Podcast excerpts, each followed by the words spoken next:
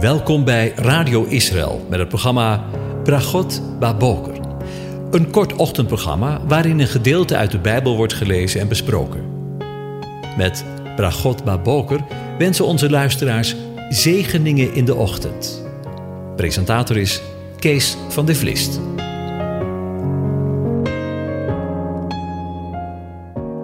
Hartelijk welkom, beste luisteraars. Vanmorgen gaan we weer verder met Psalm 22. Ik lees het aan je voor. Een psalm van David. Voor de koorleider op de hinde van de dageraad. Mijn God, mijn God, waarom hebt u mij verlaten? Bent u ver van mijn verlossing, van de woorden van mijn jammerklacht? Mijn God, ik roep overdag, maar u antwoordt niet, en s'nachts, maar ik vind geen stilte.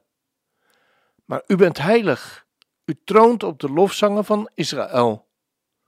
Op u hebben onze vaderen vertrouwd. Ze hebben vertrouwd en hebben hem bevrijd. Tot u hebben zij geroepen en ze zijn gered. En op u hebben zij vertrouwd en ze zijn niet beschaamd. Maar ik, ik ben een worm en geen man. Een smaad van mensen en veracht onder het volk. Alle die mij zien, ze bespotten mij. Ze trekken de lippen op en ze schudden het hoofd en zeggen: Hij heeft zijn zaak op de Heere gewenteld. Laat die hem bevrijden. Laat die hem redden, als hij hem genegen is. Maar u bent het toch die mij uit de buik hebt getrokken, die mij vertrouwen gaf toen ik uit mijn moeders borst lag. Op u ben ik geworpen van de baarmoeder af. Vanaf de moederschoot bent u mijn God. Blijf dan niet ver van mij, want de nood is nabij en er is immers geen helper. Want vele stieren hebben mij omringd, sterke stieren van Bazan hebben mij omsingeld. Ze hebben hun muil tegen mij opengesperd, als een verscheurende en brullende leeuw. Als water ben ik uitgestort, ontwricht zijn al mijn beenderen. Mijn hart is als was. Het is gesmolten diep in mijn binnenste. Mijn kracht is verdroogd als een potscherf. Mijn tong kleeft aan mijn gehemelte. U legt mij in het stof van de dood. Want honden hadden mij omsingeld. Een horde kwaaddoeners heeft mij omgeven. Ze hebben mijn handen en mijn voeten doorboord. Al mijn beenderen zouden kunnen tellen. En zij? Ze zien het aan. Ze kijken naar mij. Zij verdelen mijn kleding onder elkaar en werpen het lot over mijn gelaat. Maar u, heren, blijf niet van ver. Mijn sterkte, kom mij spoedig te hulp. Red mijn ziel van het zwaard, van mijn eenzame ziel, van het geweld van de hond. Verlos mij uit de muil van de leeuw en van de hoorns van de wilde ossen. Ja, u hebt mij verhoord. Ik zal uw naam mijn broeders vertellen. In het midden van de gemeente zal ik u loven. U, die de Heere vreest, loof hem. Alle nakomelingen van Jacob, vereer hem. Wees bevreesd voor hem, alle nakomelingen van Israël, want hij heeft de ellendige in zijn ellende niet veracht en niet verafschuwd. Hij heeft zijn aangezicht niet voor hem verborgen, maar hij heeft gehoord toen hij tot hem riep. Van u zal mijn lof in een grote gemeente, mijn gelofte zal ik nakomen, in het bijzijn van wie hem vrezen. De zachtmoedigen zullen eten en verzadigd worden. Wie de Heere zoeken, zullen hem loven. Uw hart zal voor eeuwig leven. Alle einden der aarde zullen eraan denken en zich tot de Heere bekeren. Alle geslachten van de heidevolken zullen zich voor uw aangezicht neerbuigen. Want het koningschap is van de Heere. Hij heerst over de heidevolken. Alle grote van de aarde zullen eten en zich neerbuigen. Alle die in het stof neerdalen en hun ziel niet in het leven kunnen behouden, zullen zijn aangezicht neerbukken. Het nageslacht zal hem dienen en van de Heere toegeschreven worden tot in generaties. Ze zullen komen en zijn gerechtigheid verkondigen aan het volk dat geboren zal worden, want hij heeft het gedaan. Tot zover. over koningin Esther en koning Jezus gesproken. Tijdens het Purimfeest in Israël staan de gebeurtenissen uit het boek Esther centraal. Psalm 22 wordt in de christelijke traditie vaak in verband gebracht met de Heer Jezus, die de woorden: Mijn God, mijn God, waarom hebt u mij verlaten? uitspreekt. Jezus citeert deze woorden op het cruciale moment wanneer hij als koning der Joden aan het kruis hangt en zijn volk daar redt van zonde en dood. Het is heel goed mogelijk dat Jezus, Joshua, zich op dit moment vereenzelvigde met de koningin der Joden, die op een cruciaal moment ook moeder alleen het opnam tegen Haman en de zijne, om een Joodse volksgenoten te redden van een wisse dood. Ook zij legde haar leven in de waagschaal door ongevraagd koning Ahasveros te benaderen om haar volk te redden. We lezen in Esther 4 vers 16 Kom ik om, dan kom ik om. Onderweg naar de troonzaal van Ahasveros zou Esther, volgens de Joodse traditie, terwijl angst en gevoel er alleen voor te staan kwam, toenam, ook deze woorden van Psalm 22 hebben gebeden. Mijn God, mijn God, waarom hebt u mij verlaten? Rabbijnen stellen dat David door de Heilige Geest de ballingschap en de daaruit voortkomende gebeurtenissen voorzag, deze psalm aan Esther had opgedragen. In haar leven, met name in de rol die zij zou spelen, zou de psalm haar vervulling vinden. Zo zegt de Talmud een verband met een belangrijke episode uit het leven van David. Toen David namelijk op de vlucht was voor Absalom, werd hij bespot door de Benjaminiet Simei. Tegen de raad van de soldaten in liet David hem in leven, zo lezen we in 2 Samuel 16, vers 5 tot 13, omdat hij voorzag dat het nageslacht van Simei eens een cruciale rol zou spelen in de redding van het Joodse volk. De schrijver van het boek Esther wijst hierop wanneer hij Mordechai nadrukkelijk omschrijft als Benjaminiet, de zoon, in de zin van nakomeling van Simei, in Esther 2 vers 5. Ook in Psalm 22 zelf is er een subtiele aanwijzing te vinden voor Davids verwijzing naar de tijd van Esther. In vers 24b komt Mordechai namelijk op een verborgen wijze te sprake. Er staat: Ducht hem, alle zaad van Israël. Een zaad van Israël, zo wordt gesteld, kan alleen maar duiden op de stam Benjamin, aangezien Benjamin de enige zoon van Jacob was die geboren werd na zijn worsteling met de engel, waarbij hij de naam Israël kreeg.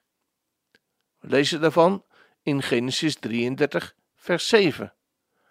Daarbij komt dat Benjamin de enige stam was die niet beeboog voor Esau, omdat deze ten tijde van de ontmoeting tussen Jacob en Esau nog niet geboren was.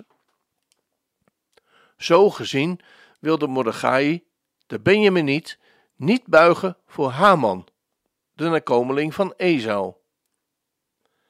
Psalm 22 zou inderdaad een soort lijfpsalm van koningin Esther geweest kunnen zijn.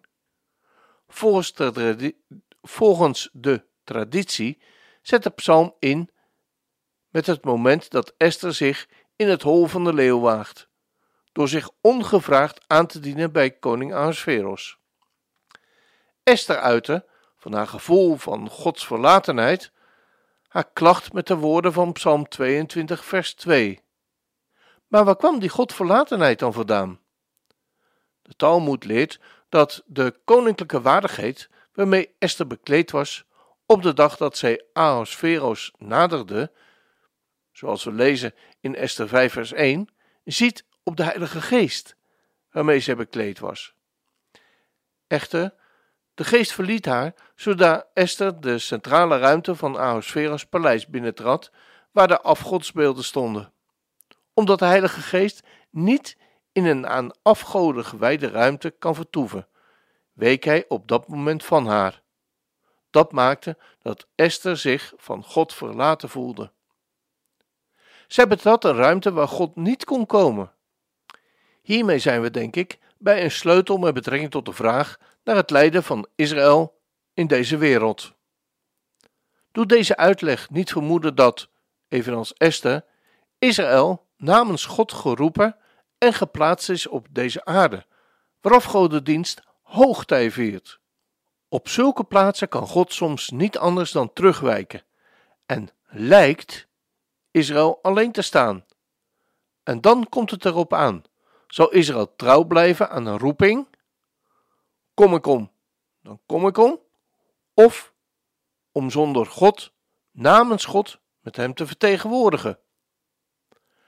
We mogen diep en diep dankbaar zijn en vol respect zijn voor al die momenten in de geschiedenis waarop het Joodse volk en zichzelf trouw is gebleven, terwijl Gods redding niet ervaren werd. Esther's en Israëls vraag was en is ook, hoewel op een heel andere manier, de vraag van de koning der Joden, Jezus Jehoshua. Zou hij in zijn godverlatenheid, aangezien hij nu tot zonde gemaakt was en God dus wel moest terugwijken, God erbij roepen door van het kruis af te komen en dus weer een Godgewijde ruimte te betreden waar God ook kon komen, of zou hij het zonder God, namens God uithouden, te willen van zijn roeping en het reddingswerk? De klacht van de Godverlatenheid staat in schril contrast tot het besef hoe het vroeger was. In vers 10 en 11 van Psalm 22 beschrijft Esther immers hoe dicht bij God vroeger was. God vulde haar leven, daar waar haar ouders ontbraken. Uit Esther 2 vers 7 weten we dat Esther wees was. En de Talmud leidt af dat haar vader stierf na Esters conceptie en voor de bevalling van de moeder, terwijl haar moeder stierf rond haar bevalling. Die gedachte wordt bevestigd in Psalm 22, vers 10, waar staat: U toch hebt mij uit de moederschoot getrokken. God zelf moest Esther uit de moederschoot verlossen en verzorgen, daar waar een vader ontbrak. Het was Mordechai, een mens van Gods wegen, die Esther ontving, die de zorgende rol op haar nam, op zich nam. Ook vers 11, waar we lezen: Op u ben ik geworpen van de baarmoeder af, duidt erop dat God, dat God het was die Esther opving in haar kwetsbaarheid als wees. Dat Esther op God werd geworpen, laat zien hoe goed ze het bij hem had, juist in haar kwetsbaarheid. Om een vergelijking met het leven van Jezus te trekken, Johannes schrijft dat Jezus de enige geboren zoon is die rust aan de boezem van de Vader, zoals we lezen in Johannes 1, vers 18, en roept zo herinneringen op aan Esther, die zich, net als Jezus, direct na haar geboorte ook zo intiem door God omgeven wist. Overigens geeft de grote Joodse uitlegger Rashi een vergelijkbare uitleg bij de tekst uit Jesaja 46 vers 3. Dat spreekt over de geboorte van het Joodse volk. We lezen daar: Luister naar mij, huis van Jacob, en heel het overblijfsel van het huis van Israël. U, die door mij gedragen bent, vanaf de moederschoot, gedragen vanaf de baarmoeder. Tot uw ouderdom zal ik dezelfde zijn. Ja, tot uw grijsheid toe zal ik u dragen. Ik heb het gedaan en ik zal u opnemen. Ik zal dragen en redden. Ook Israël is vanaf haar ontstaan op God aangewezen en zal zijn door zijn zorg worden omringd. Maar wie was Mordechai? Volgens Ezra 2 vers 2 en Nehemia 7 vers 7 behoorde Mordechai tot de groep ballingen die weer terugkeerden naar Israël. De Talmud identificeert de hier genoemde Mordechai met de Mordechai uit het boek van Esther. Zijn verblijf in Israël schijnt echter niet zo lang geduurd te hebben, omdat hij ten tijde van Esther dicht bij het hof van Ahasveros leefde. Mogelijk hoorde hij bij een delegatie die, toen de herbouwde tempel stil kwam te liggen, naar het Perzische Rijk terugkeerde om de steun van de koning te vragen voor de herbouw van de tempel. In ieder geval is hij een man die ten tijde van Esther weer in de omgeving van het hof van Ahasveros verbleef. Hier heeft hij dus mogelijk een belangrijke rol vervuld in het stimuleren van de herbouw van de tempel, maar, en dat staat vast, ook een sleutelrol vervuld bij de redding van het Joodse volk. Hij was het immers die Esther aanzette om niet zwijgend toe te zien bij de dreiging tot vernietiging van het Joodse volk. We lezen daarvan in Esther 4, vers 14. Maar om lef te hebben door persoonlijk op te komen voor haar volk. Ook al was dit een uitermate spannende en gevaarlijke zaak. Ook hier lijkt Mordechai weer naar God zelf heen te wijzen. Immers, toen Jezus worstelde met de vraag of de drinkbeker van het kruis hem voorbij zou mogen gaan, was het ook die ander met een hoofdletter die hem duidelijk maakte dat hij moest gaan. Voor Jezus was het genoeg te weten dat God dit van hem vroeg en ik kon zijn weg tot redding voor Israël en deze wereld vervullen. Maar voor Esther was het, na het gesprek met Mordechai, ook genoeg. En ze kon haar weg gaan, die tot redding van het Joodse volk zou zijn. Wij mogen dankbaar zijn dat David deze psalm 22 gedicht heeft. De psalm waarin Esther zich herkende, waarin de Heere Jezus, Joshua, zich herkende. Beiden mochten een sleutelrol vervullen in de redding van Israël. De koningin en de koning der Joden. Ze wisten zich van God verlaten. En tegelijkertijd wisten zij dat zij een sleutelrol vervulden in de redding van Israël. Gods oogappel. Uit de dreiging van de haat, de dood. En niet in de laatste plaats zoals Jezus het heeft gedaan uit de zonde. Beide staan ze in voor hun volk, uit liefde. Want zo eindigt Psalm 22, waarvan de tweede helft één grote lofzang is. Hij heeft zijn aangezicht niet voor de ellendige verborgen, maar verhoord toen hij tot hem riep. Lezen we in vers 25b. Inderdaad, God is trouw geweest. Hij is trouw en zal ook trouw in de toekomst zijn aan zijn belofte. Als dat geen zegen is, we gaan luisteren naar het lied God van trouw. U verandert niet. Gezongen door Elisa Manna. God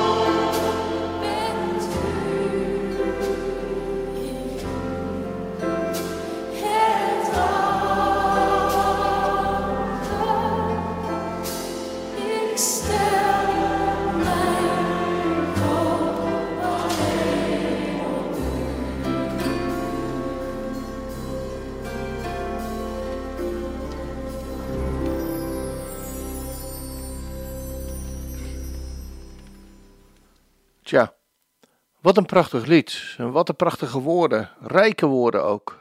Waarin alle trouw uitgesproken wordt richting de Heer. En eh, wat mooi ook uitgevoerd door Elisa Manne.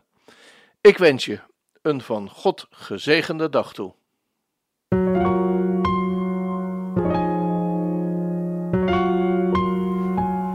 U hebt geluisterd naar het programma Bragot Baboker.